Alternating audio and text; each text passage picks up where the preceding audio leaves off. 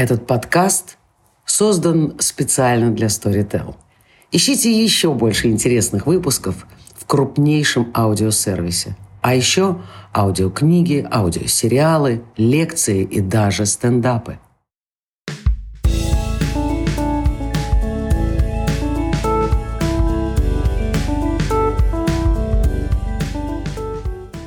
Привет! Это Мама Каст и с вами Аня Ковалева. Вы слушаете эксклюзивные выпуски, созданные для платформы Storytel. Моего сына зовут Марк, и в этом апреле ему исполняется год. Для меня этот подкаст — это попытка разобраться в разных аспектах родительства. С моими гостями мы откровенно и честно говорим на темы, которые редко обсуждаются открыто, но при этом являются очень важными для многих молодых и даже опытных родителей — как появление ребенка меняет твою жизнь? Как вырастить счастливого и самодостаточного человека, не сделав его заложником своих амбиций? Как при этом оставаться хорошим родителем, не отказываясь от себя и твоих собственных желаний? И еще очень много вопросов. Здесь мы будем делиться сомнениями и переживаниями, радостями и сложностями материнства, а также собирать вместе лайфхаки и полезные советы от психологов и экспертов. Сегодня я хочу поговорить на тему, которая никогда не была такой актуальной, как сейчас. Как сохранить семью во время карантина? В ситуации пандемии и всех ограничений, с которыми мы столкнулись, люди вынуждены все время быть дома. А значит, постоянно находиться вместе. Выходить нельзя, гостей позвать нельзя, дети не ходят в школу или детский сад, и вся семья дома. На фоне новостей усиливается тревога, добавляются финансовые трудности и страх за будущее – и даже у самых любящих пар могут случаться конфликты. О том, как выйти из карантина и кризиса с наименьшими потерями для семьи, я решила поговорить с Милой Левчук, экспертом и тренером в вопросе отношений мужчины и женщины, и популярным блогером, чьим советом внимает практически 2 миллиона подписчиков. Покидать дом сейчас нельзя, так как мы все находимся в режиме самоизоляции, и мы с Милой созваниваемся по скайпу. Качество звука здесь не идеальное, иногда оно хромает, поэтому прошу вас отнестись к этому с пониманием.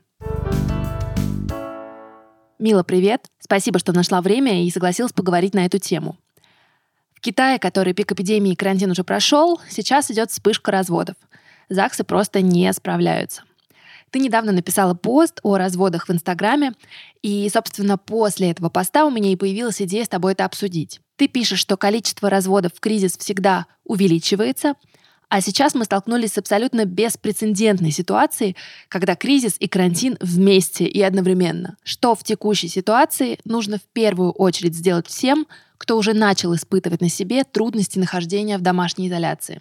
А, это, эм, я бы так сказала, а, отпустить преступный оптимизм очень много преступного оптимизма есть у нас в комментариях, как раз под этим постом, который я писала. Люди начинают писать что-то вроде того, что а, что это за семья, которая не может находиться все время вместе и страдает там от общения.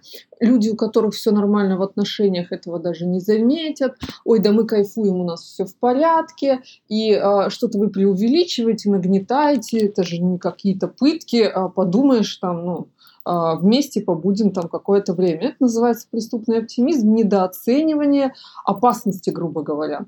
Люди не хотят, а, бояться этого еще дополнительно, они не хотят верить в статистику, они считают, что вот китайцы разводятся, а у нас будет все в порядке. И этот преступный оптимизм, он свойственен вообще всем парам, потому что с него начинается очень много семей, которые а, заводятся по такому принципу, что вот я встретила кого-то, а, у нас с этим кем-то периодически возникают конфликты, непонятно, где нам жить. Он меня зовет там к маме э, в двухкомнатную квартиру, значит, детей рожать. Он не очень работает, но мы накопим на свадьбу, поженимся, и все будет хорошо как-нибудь. Ну, все же другие нормально справляются, как бы женятся и э, живут, и детей растят, и нормально как-то. То есть вот это какая-то история на тему того, что у нашей любви достаточно будет для того, чтобы справиться со всеми этими трудностями. Как, я пока не знаю, на месте разберемся. И вот эта история а, приводит всегда к плачевным результатам, потому что человек не думает об этой опасности, он к ней не готовится, она в, в его сознании неосознанно, а значит, она как бы отсутствует. Ну, это, грубо говоря, враг пришел к воротам, а ворота на распашку.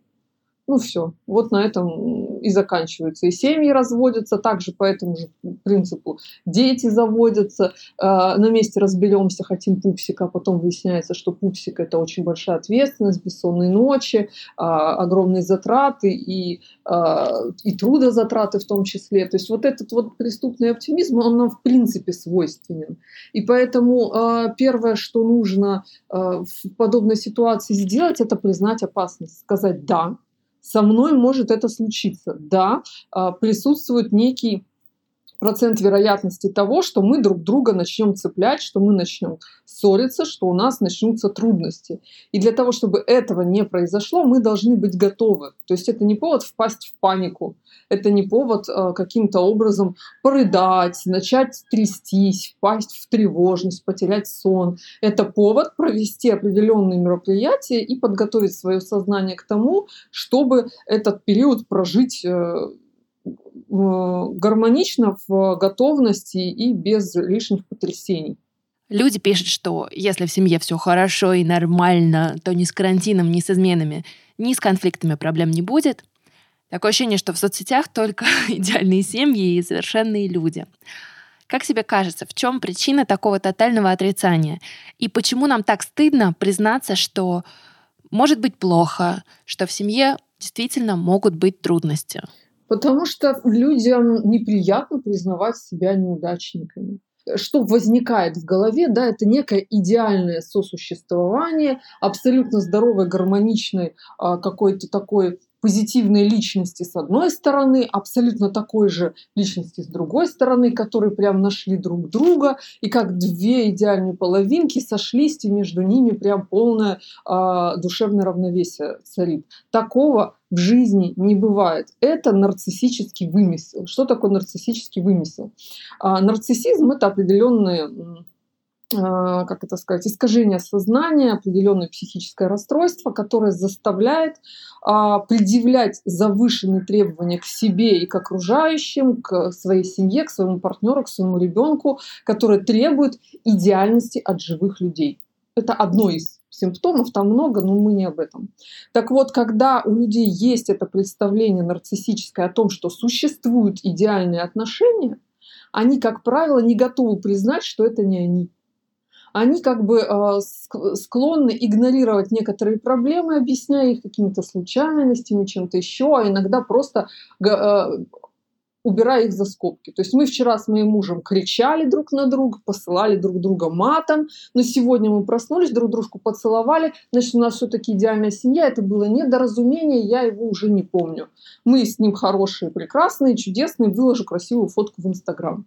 Вот. И, соответственно, представление о том, что может существовать идеальная семья, могут существовать идеальные отношения, в которых всем друг с другом замечательно, ни одного конфликта. Сколько людей у вас, если вот вы напишете где-нибудь в соцсетях, вопрос, ссоритесь ли вы, появится толпа людей, которые говорят, ни разу в жизни не поссорились, 25 лет вместе, душа в душу, каждый день просыпаюсь, боженьку благодарю, что он свел меня с таким великолепным человеком. И ни один из нас таких людей в, ну, в реальной жизни не знает. Чтобы вот реально мы могли бы подтвердить, что за закрытыми дверями там вазы не летают. И а, вот эта вот история, когда кто-то сказал, а значит это правда. То есть это, у этого человека даже имени нет, у него ник. У него на аватарке котик. Но он говорит, что он никогда не ссорится. Я думаю, блин, а я ссорюсь, я не идеальный, а у него все хорошо.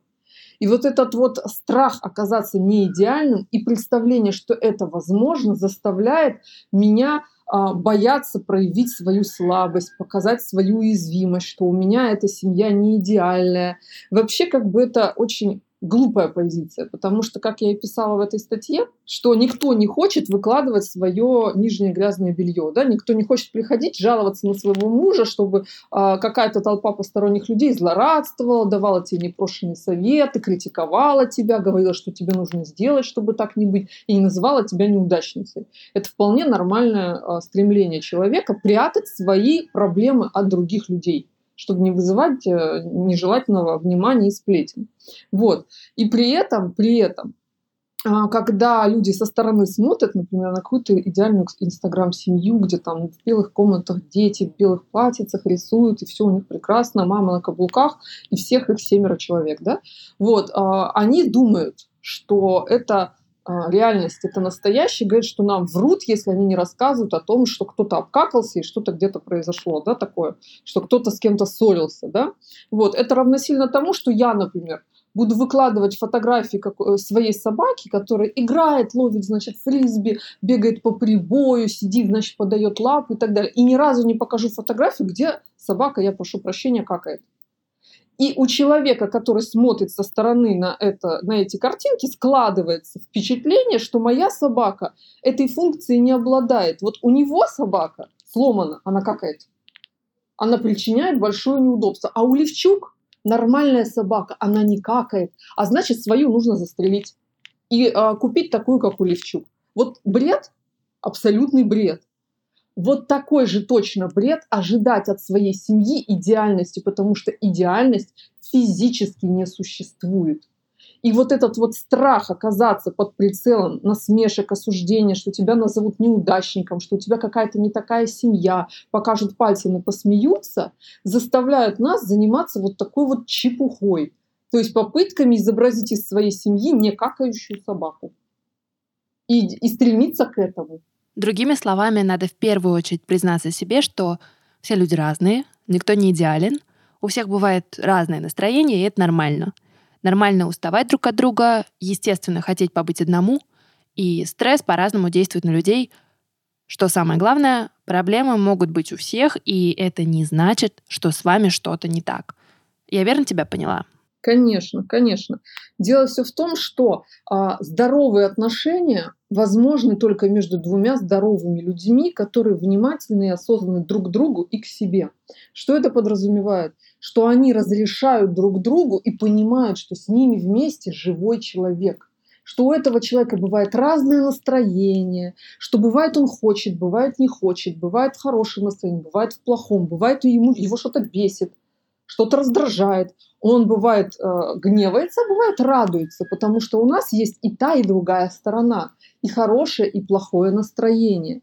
И если мы не являемся нарциссами и не слипаемся в нарциссическом вот этом вот союзе, когда люди начинают э, сливаться, забывая о себе, они начинают жить интересами друг друга, они начинают друг в друге растворяться и теряют свое я, если этого не происходит, если люди воспринимают друг друга живыми, нормальными людьми, то они абсолютно точно должны понимать, что бывает у человека и срывы, и великолепное настроение. Бывают хорошие дни, а бывают плохие дни. И это нормально. И поэтому в тот момент, когда у человека происходит срыв от того, что его уволили, ему платить ипотеку, непонятно как жить, гречка кончилась, и вот это вот все, и он психует на ребенка, который верещит и лезет на голову и э, мешает просто даже поговорить по телефону, второй партнер, который вот это все видит, он не будет делать вывод, что э, этот человек какой-то бессовестный, плохой, ужасный, он его поймет. И вот такие люди, которые могут друг другу это разрешить, у них как раз все будет нормально, у неидеальных. А вот у этих людей, которые идеальные, которые ожидают великолепного медового месяца во время а, карантина, когда из телевизора, по радио, в соцсетях, там в Телеграме мама, бабушка позвонила, истерику закатила. Заходишь в магазин, а в магазине шаром покати, как будто война началась. На улицах пусто, все закрыто. Это же огромное нервное напряжение. И если нам не признавать этого, отрицать это, говорить, что нет, все нормально, ничего не происходит, в какой-то момент будет взрыв и накроет всех. И это будет уже не просто как бы какие-то бытовые ссоры, разногласия, надулись, ушли, разошлись по разным углам, а это будет истерика с эффектом, с припадком, с какими-нибудь э, словами ужасными, может быть драка, может быть какая-нибудь чуть ли не самоубийство. Ну, каждый э, реагирует на стресс по-разному. То есть если вы себе его не разрешаете, если вы в своей семье его отрицаете, то будет гораздо хуже. Поэтому моя рекомендация самая первая.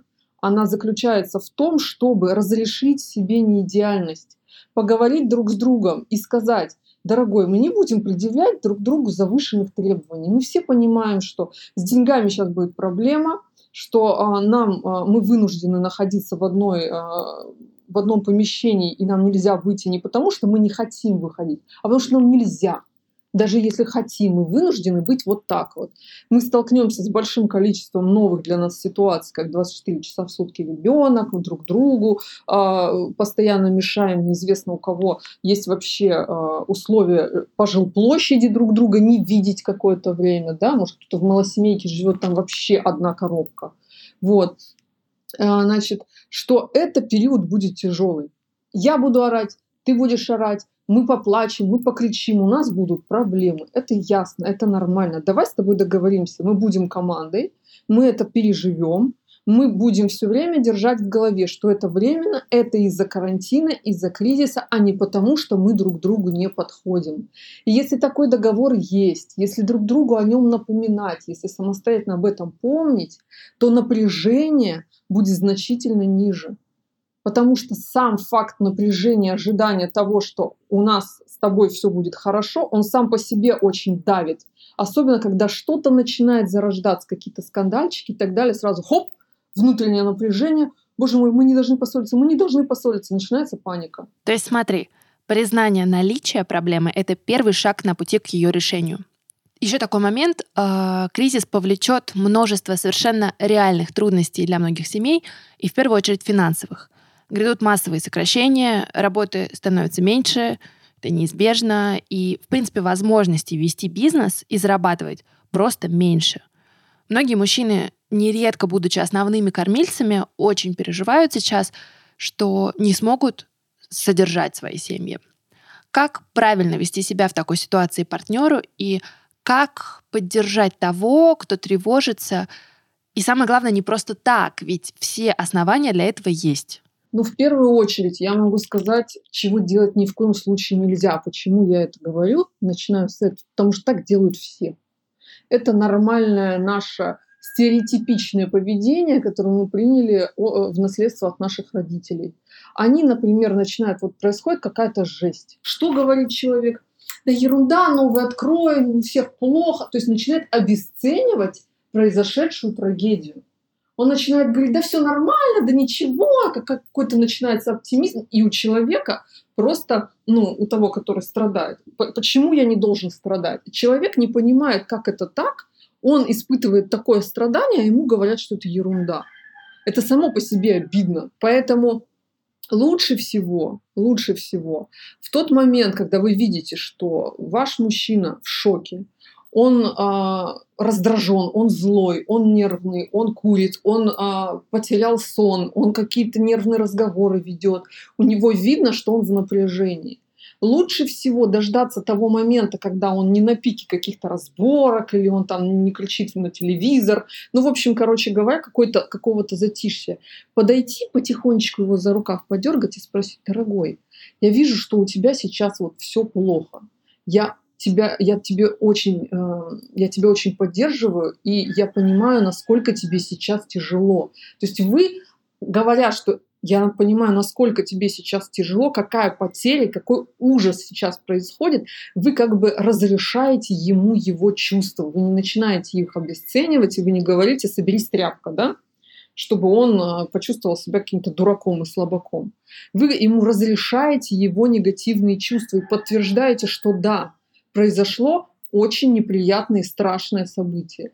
И после этого вы говорите, скажи мне, пожалуйста, как мне действовать, чтобы тебе э, стало легче или хотя бы не сделать хуже. Потому что для каких-то людей это выговориться, рассказать, э, как-то вот э, поругаться, всех там э, обвинить, начиная там от Путина, заканчивая Трампом, то есть выкинуть вот это внутреннее напряжение в воздух. А ты посиди, послушай, например. А для кого-то наоборот, уйди, не лезь, не, не сыпь мне соль на рану, не мелькай тут, потому что я тебя вижу, я начинаю думать о том, как мне э, содержать семью и чем платить ипотеку, и у меня начинается приступ э, панической атаки. То есть нужно подойти и задать непосредственно своему э, партнеру вопрос, как я должна вести себя, чтобы тебе сейчас было комфортно. И добиться ответа. Ну, как добиться? Дождаться, попросить. Эм, потому что не всегда как бы вам сразу дают ответ. Говорят, откуда я знаю, что-нибудь еще. Если человек реагирует негативно, то, скорее всего, ответ «отойди и не мешай». И еще один совет, чего делать не нужно – у каждого из вас сейчас свой симметричный стресс. Если вы еще начнете им друг с другом делиться в формате а, какого-то крика, срыва, а, обвинений и каких-то наездов, потому что не способны себя контролировать, это очень часто происходит, потому что когда у человека срыв, он не особо а, выбирает средства. Ему плохо, ему больно, он начинает просто вокруг себя все крушить. И если это, этим будут заниматься оба синхронно, это будет э, ну, конец. Все звезды сойдутся так, что люди разойдутся. И вот в этот момент очень важно позаботиться о себе. Вот сосредоточиться на том, чтобы свой стресс уговорить успокоить, каким-то образом его снять, каким-то образом сделать так, чтобы он не накрыл соседа. Как успокоить свой стресс и усмирить свои страхи? А, во-первых, а, нужно э, все время держать в голове, что то, что мной выдумано, не является реальностью до тех пор, пока оно не подтвердилось. Потому что очень часто мы огромный стресс испытываем, предполагая последствия того, что происходит сейчас. То есть вот нас выкинут э, из квартиры, банк нам там коллекторов нас, на нас нашлет, выставят нас за дверь, нам не на что снимать, мы убьем под забором, а, боже мой, какой кошмар, я пошла порыдаю в голос. То есть еще ничего не произошло, а уже какое-то горе вселенское. Есть такая сказка детская, называется «Умная Эльза». Вот ее можно почитать и понять, насколько это все бесперспективное, глупое, странное занятие. Предполагать, что что-то может произойти, психовать на эту тему. Есть одна такая техника очень полезная. Это а, напомнить себе о том, что вы это выдумали. Сказать, это слова, которые я в своей голове подумала. Это не то, что уже случилось.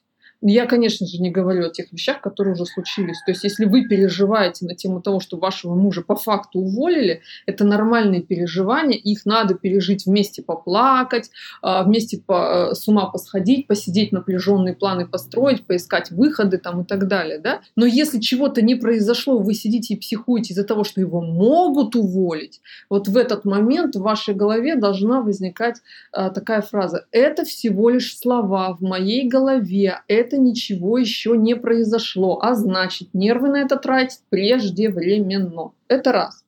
Во-вторых, нужно обязательно а, снимать напряжение доступными способами. Например, повизжать в подушку, порыдать в подушку, э, покричать, потопать. Э, очень помогает снять вот это внутреннее напряжение, когда вы в наушники ставите какую-нибудь а, композицию типа какого-нибудь Prodigy или рок такая, она бешеная, которая вызывает очень такие а, чувства, как сказать, яркие, агрессивные какие-то импульсивные вещи и прям поколбаситься, вот прям повер... Э, потрясти головой, потопать, попрыгать, побеситься, побить подушкой об диван и так далее. И когда упадете без сил, вы почувствуете, какое произошло облегчение. И в тот момент, когда хочется высказать ему все обиды за то, что он вам тут на, на высказывал, наговорил, наделал, пока он находится вот в этом стрессе, в этот момент нужно это рассказывать кому-то третьему, подружке, вот сидеть и обмениваться вот этими вот информацией. Она вам, вы ей, как бы. Мы же женщины,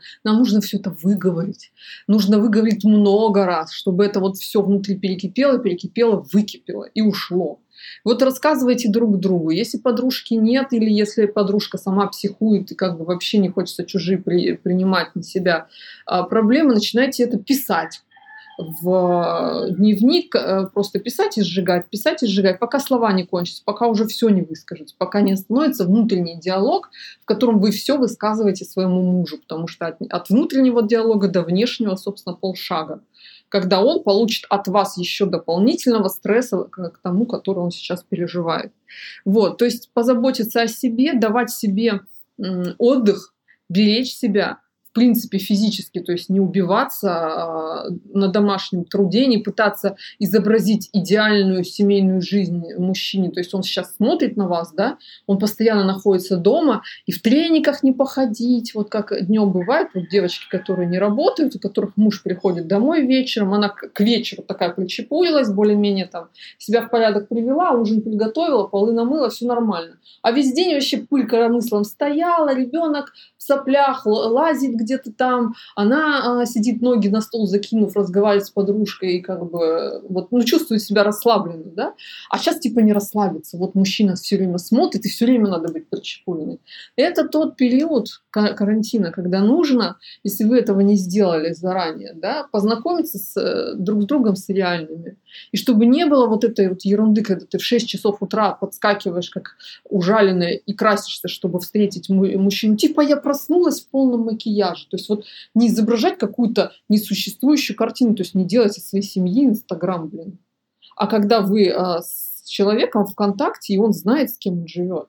Он знает, что у вас бывает плохое настроение, немытая голова, что вы можете ходить в трениках, и это ничего страшного. Если это периодами.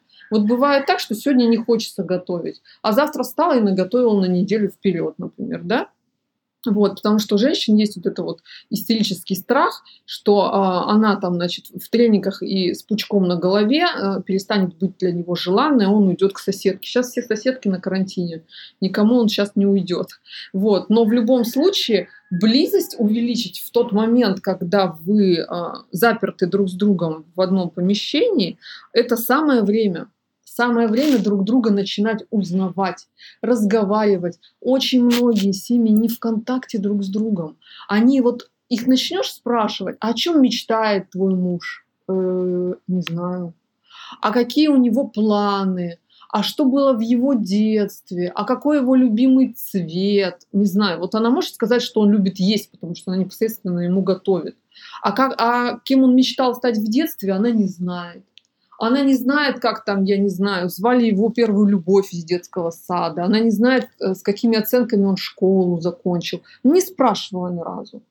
А вот сейчас настало время спросить. И вот то время огромное, которое высвобождается э, у вас для общения, его нужно потратить на то, чтобы начать друг друга узнавать, разбираться в том, кто такой, э, что за человек перед вами рассказывать истории из детства, из жизни, свои мысли, свои мечты, постоянно вот это вот выдавать, чтобы оказалось внезапно, что перед вами интересный, классный, клевый человек, которого вы недостаточно хорошо знали.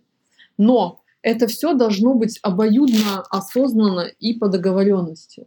Чтобы не было такого, что женщина такая меня сейчас послушала, и э, подумала, надо нам друг друга узнать, надо нам больше друг, друг с другом говорить идет и начинает на мужчину наседать. А он, ему кажется, что он с ней говорил уже бесконечно, хотя они обсудили всего лишь завтрак и всего лишь какие-то новости.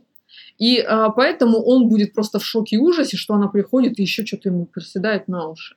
Если он не понимает смысла, если с ним не было договорено это, обсуждено и не выбрано удачное, понятное, приятное время для этого. Потому что он может быть в каких-то своих мыслях, может быть в телефоне, может быть в каких-то переговорах, может в каких-то переживаниях. Она тут пришла.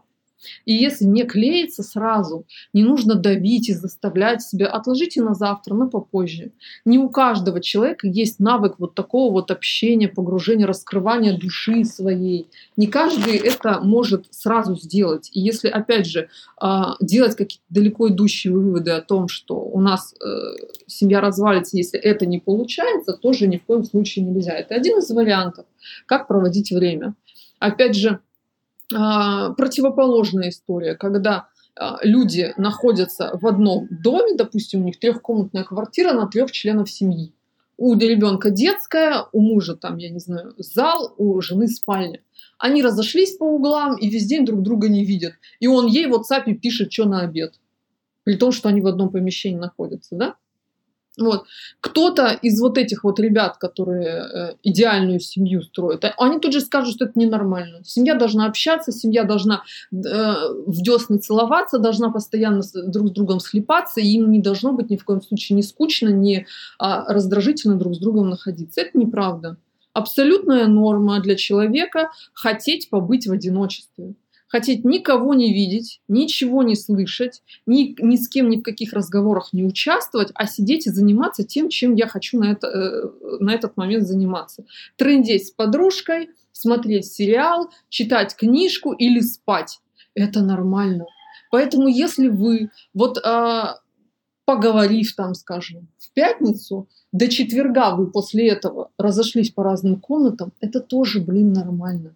Это нормально абсолютно. Если вы в этот момент друг с другом не играете в молчанку, потому что разобиделись, если вы не вздрагиваете от прикосновения вашего мужчины, потому что они вам противны, и если вы не избегаете его намеренно, а просто вам хочется побыть вот и поделать вот это. И не нужно ни в коем случае искусственно это а, прекращать. Так это ненормально. Что у нас за семья, если мы сидим по разным углам, и каждый занимается своим? Нормальная, блин, семья.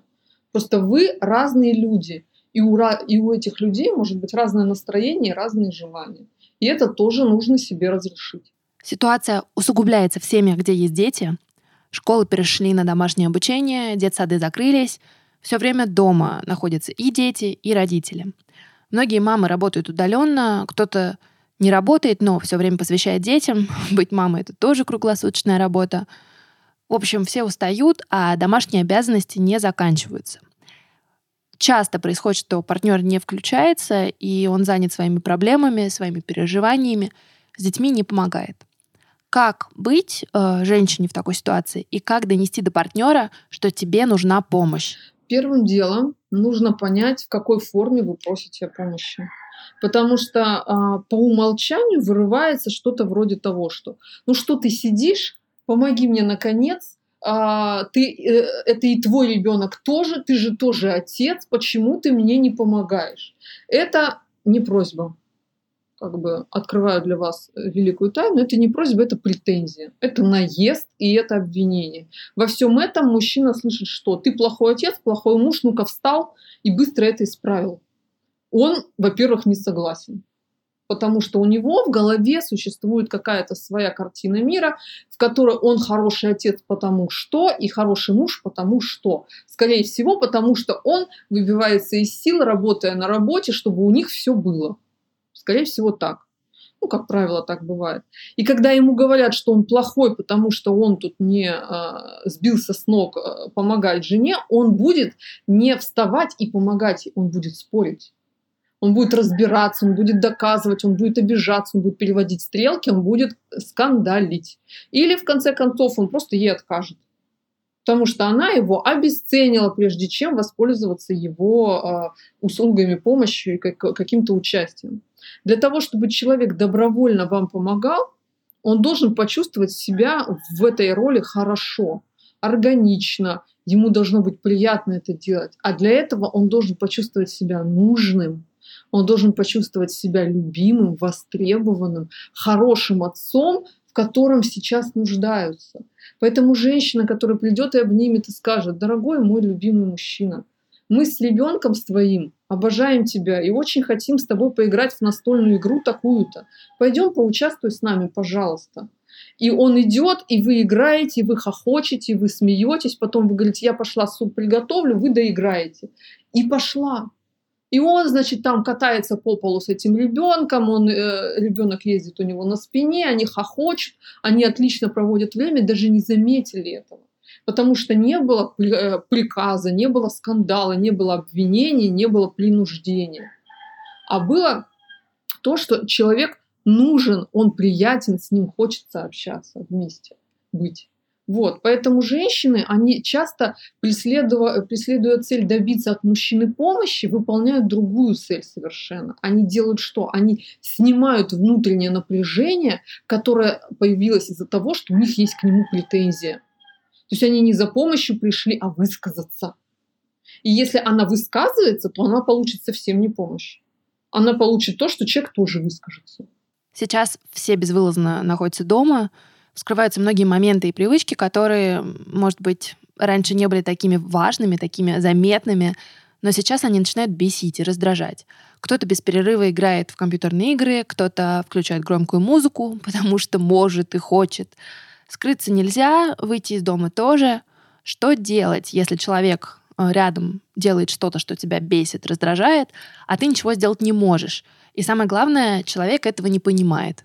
Человек должен начать понимать, потому что а, если в, в паре один просит, один разговаривает, дает обратную связь, а другой не слышит и игнорирует, но тут э, вопрос в том, заинтересован ли партнер вообще в, в, своем, в своей второй половине. Потому что люди э, в браке, которые действительно являются супругами и близкими людьми, от сожительствующих соседей, у которых секс, отличаются тем, что они друг в друге заинтересованы.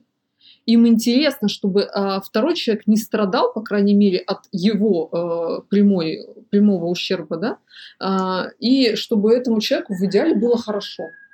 И если э, жена приходит и не с криком, да, не с наездом, опять же, по тому же правилу, не с претензией, а с просьбой подходит к нему и говорит, выключи, пожалуйста, музыку, нам тяжело, мы не можем спать, а он говорит, а мне пофиг. Но тут этого человека нужно как бы выселить к маме тогда, пусть он маме это говорит.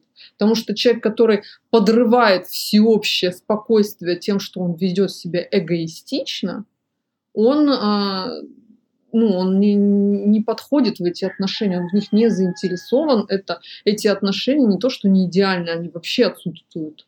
Потому что он просто живет с вами, а вы как бы для него служанка и а, как бы сексуальный партнер и все остальное. А все остальное время он думает не о семье, а о себе. Это тоже бывает, это тоже нужно четко понимать. Поэтому переговоры нужно вести, опять же, не с позиции претензии, а с позиции просьбы. И если они не работают, то нужно вводить санкции, что остается. Многие живут с родителями, с тещей, которая на все имеет мнение, со свекровью, которая дает советы, когда не просили. В ситуации, когда ты имеешь возможность выйти из дома и уйти от раздражителя, гораздо проще дожить, проще закрывать глаза на это — Пошла в парк погуляла, подышала воздухом, успокоилась. Вернулась. Сейчас реалии таковы, что не выйти за периметр квартиры и нужно э, в текущей ситуации, и это правильно, находиться дома. Как при этом сохранить семью, если вы все живете вместе, в заперти, и даже с теми членами семьи, кто в таких э, дозах, в таких слишком больших дозах может раздражать. Как в таком случае пережить карантин с наименьшими потерями?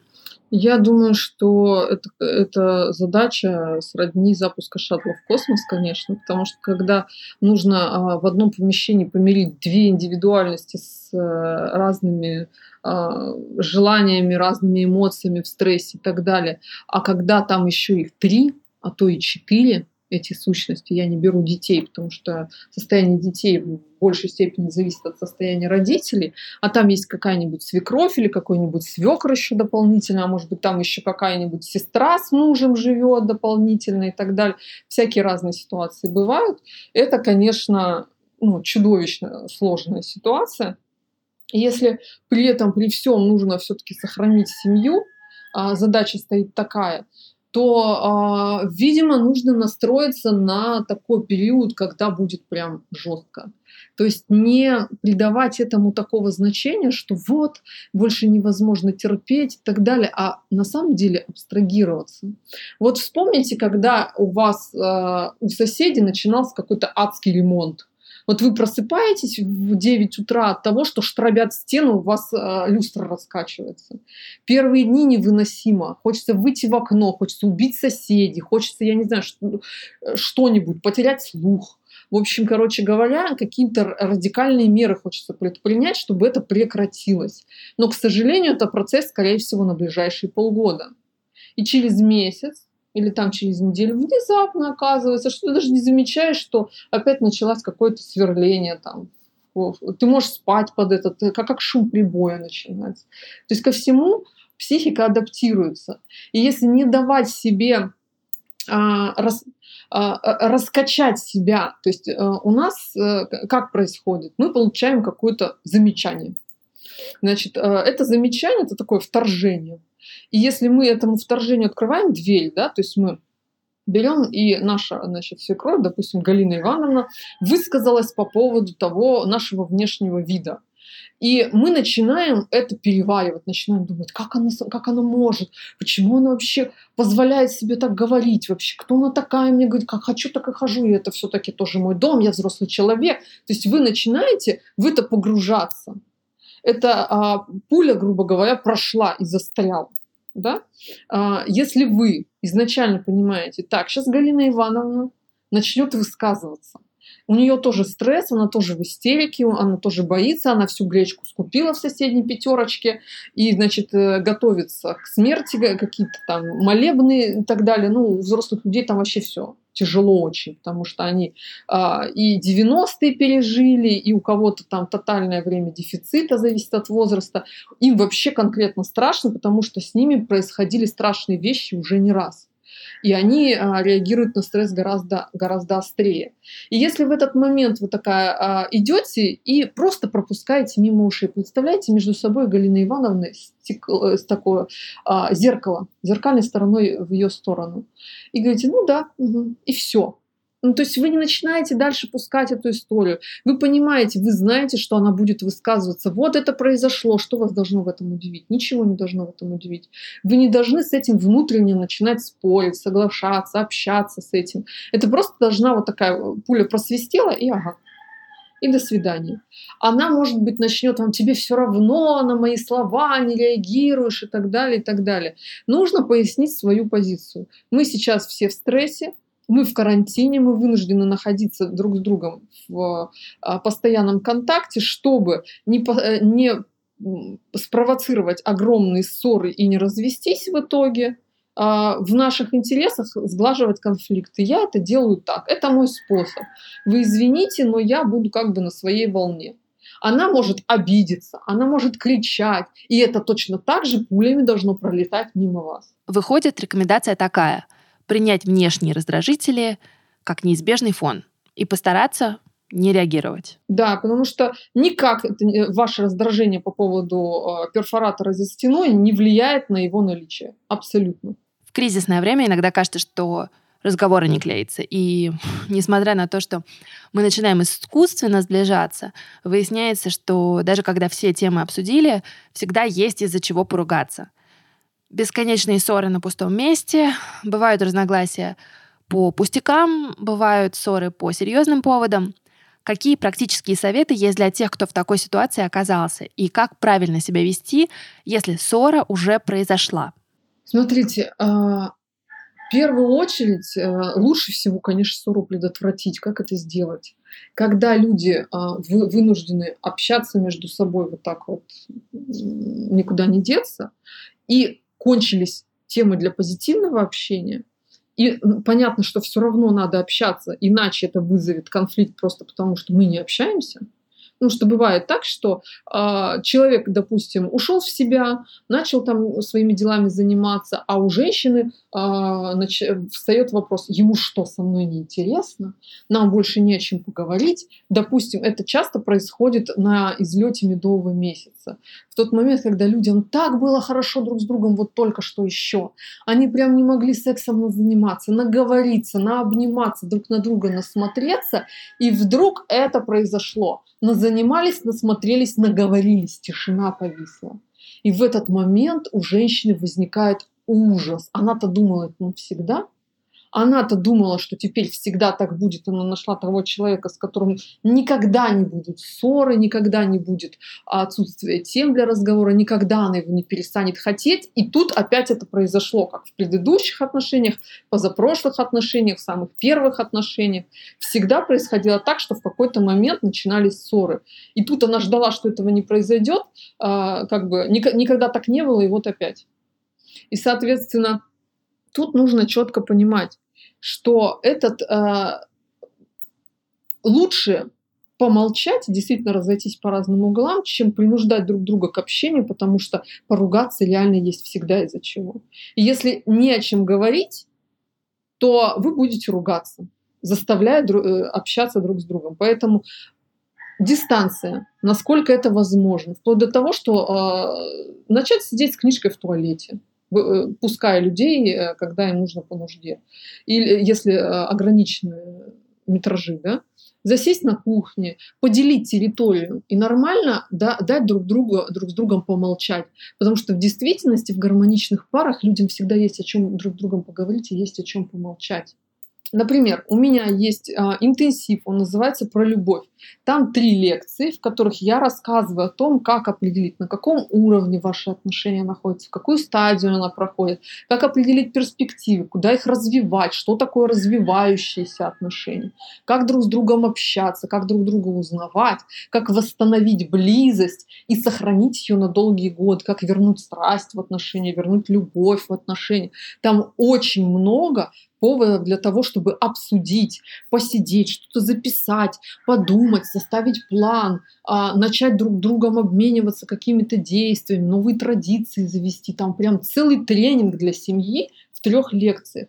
И если вы возьмете, например, и а, пройдете его вдвоем, его можно смотреть вдвоем, у вас отношения могут раскрыться, как никогда не были. То есть у вас после этого кризиса и этого карантина может случиться так, что ваши отношения станут лучше, чем когда бы то ни было, даже во время влюбленности. Вы почувствуете просто такую любовь безграничную к своему партнеру, что для вас это станет а, медовым месяцем в действительности, и это возможно. Для людей, которые уже поссорились, которые, а, для которых вот э, избегание уже не актуально. Вот в этот момент, когда вы разругались, лучше всего, опять же, разойтись по сторонам, кому-то принять душ, кому-то поесть, а, значит, сменить э, вид деятельности, дать друг другу остыть. И а, через полчаса вернуться к вопросу а, с позиции «я тебя понимаю, нам обоим плохо, нам обоим тяжело, мы наговорили». Да? То есть начать вот с этого, а, мы знали, что так будет мы понимали, что так будет, это нормально, мы друг другу простим какие-то нервы, какие-то а, слова, какой-то крик, какое-то поведение. Потому что очень часто, знаете, ссора начинается вокруг туалетной бумаги, а заканчивается, не разговаривая со мной таким тоном, почему ты на меня кричишь, ты меня перебиваешь, ты мне не дал сказать, ты вообще как бы нахамил, ты такое слово сказала. Да? То есть вот какие-то такие вещи, которые становятся источником ссоры внутри самой ссоры. Оставьте это позади. Просто скажите так, наговорили, накричали, наперебивали, тон был отвратительный, все понятно. А результат какой должен быть? Вот была туалетная бумага, вот тут мы уже до разговоров о разводе дошли. Вернемся к туалетной бумаге и спросим, о чем мы хотели. И, кстати, а, есть такой, такой интересный обходной путь, когда, говоря о своих чувствах, мы все равно обвиняем его я испытала такую боль, когда это услышала. Он такой думает, ничего себе, я козел, да? Чтобы вот этого не происходило, лучше говорить, мне бы хотелось, чтобы наше общение было более теплым, чтобы а, мы сначала просили и слушали друг друга, прежде чем высказываться. Мил, спасибо. Все понятно. Очень здорово. И я предлагаю подвести такие небольшие итоги нашей беседы, резюме того, о чем мы поговорили. Первое и, наверное, самое важное, нужно признать, что трудно будет всем. Особенно плохо тем, кто дорожит отношениями, переживает и не хочет потерять семейное благополучие. Что нужно сделать в первую очередь? Простить друг друга, разрешить быть неидеальными и себе, и партнеру. Сконцентрироваться на том, что мы команда, мы вместе, и мы вместе переживаем этот период. Период временный, и он пройдет. Это важно, об этом помнить не обвинять друг друга, а поддерживать и концентрироваться на конструктиве, рассказывать о своих чувствах, просить о помощи, но делать это без претензий и задавать больше вопросов. Как тебе помочь? Как мне себя вести? А когда тебе нужна помощь, обращаться к человеку с посылом, что ты мне нужен, а не почему ты такой плохой, что ты этого не делаешь. И в завершении я хочу сказать, что кризисное время — это сложное время, но крайне ресурсное. По сути, это уникальный шанс проработать отношения и обернуть карантин себе на пользу, сделав семью только крепче. Да, это возможно. Главное понимать, какие у вас есть пути, что вы э, быть осознанными и быть командой действительно. Действительно за руку друг с другом проживать всю эту ситуацию. И в завершении этого выпуска я хочу напомнить всем, кто переживает, что оказался в заперти со своими семьями, что такая возможность, возможность быть вместе, есть далеко не у всех. Закончить я хочу достаточно грустной, но крайне трогательной историей моих знакомых, Алисы и Дани, которых коронавирус и карантин разделил. Даня уехал работать в Китай, Алиса должна была приехать к нему, но сейчас Китай закрыл свои границы для иностранцев, а Алиса оказалась по эту сторону границы. Наша история не супер распространенная. Даня, мой муж, сейчас находится в Китае, а я в Москве. Бюрократические процедуры и карантина не дали мне времени и возможности успеть уехать в Китай. Ты хоть раз проходила через оформление документов для работы в иностранной компании и всего необходимого по этому случаю для семьи, нас поймут. Это мучительная, долгая, зачастую независящая от вас процедура. 28 марта Китай приостановил въезд в страну иностранцев на неопределенный срок. И да, мы оказались с мужем по разные стороны границы. На момент закрытия границы мы уже провели порознь три недели. И вот я слышу о том, как люди боятся трудностей в одной квартире. Да, несомненно, это испытание. В обычной жизни мы не проводим столько в замкнутом пространстве вместе. У нас, в свою очередь, расстояние часовые пояса со всеми вытекающими. Как видите, у каждого человека свои проблемы и переживания. Это естественно. И да, я из тех счастливчиков, что родились в апреле. А все видели мемы, связанные с этим. Я буду отмечать свой день рождения по видеоконференции. Мне очень понравилась мысль о том, что это время наконец близится. Используйте его по полной, потому что такой возможности может не быть. Джон Готман, американский психолог, заслуженный профессор психологии, изучал проблемы брака и семьи на протяжении 40 лет. С высоты своего опыта он заявляет, что все пары ссорятся и ругаются. Главное, как они выходят из этой ситуации, сплоченными или разобщенными. Переходите на общую сторону. В отношениях нет чьей-то стороны, правильной или неправильной. Желаю всем объединяться и прислушиваться друг к другу. Что касается нас, сказать, что эта ситуация нас разобщает, совсем нет. Но возможности каждый вечер засыпать с любимым человеком, увы, тоже. Обнимайте любимых, будьте вместе, берегите себя, мойте руки и оставайтесь дома. Ведь именно от вас зависит, как скоро мы с Даней увидимся. Спасибо, что послушали этот эпизод «Мама Каста». Напоминаю, что на Storytel уже доступны другие выпуски этого подкаста. Будет здорово, если этот подкаст даст вам ощущение поддержки и понимания, а может быть даже вдохновит. Вы можете помочь другим узнать об этом подкасте. Выкладывайте в сторис Инстаграма то, как вы слушаете «Мама Каст», делитесь своей обратной связью и отмечайте меня, чтобы я вас не потеряла и увидела ваши комментарии. Мой ник в Инстаграме – Аня Ковалева. Спасибо и до встречи. Вы дослушали до конца и хотите послушать еще? Просто зайдите в Storytel и слушайте без рекламы и без ограничений все, что пожелаете. Слушайте. Будьте умнее.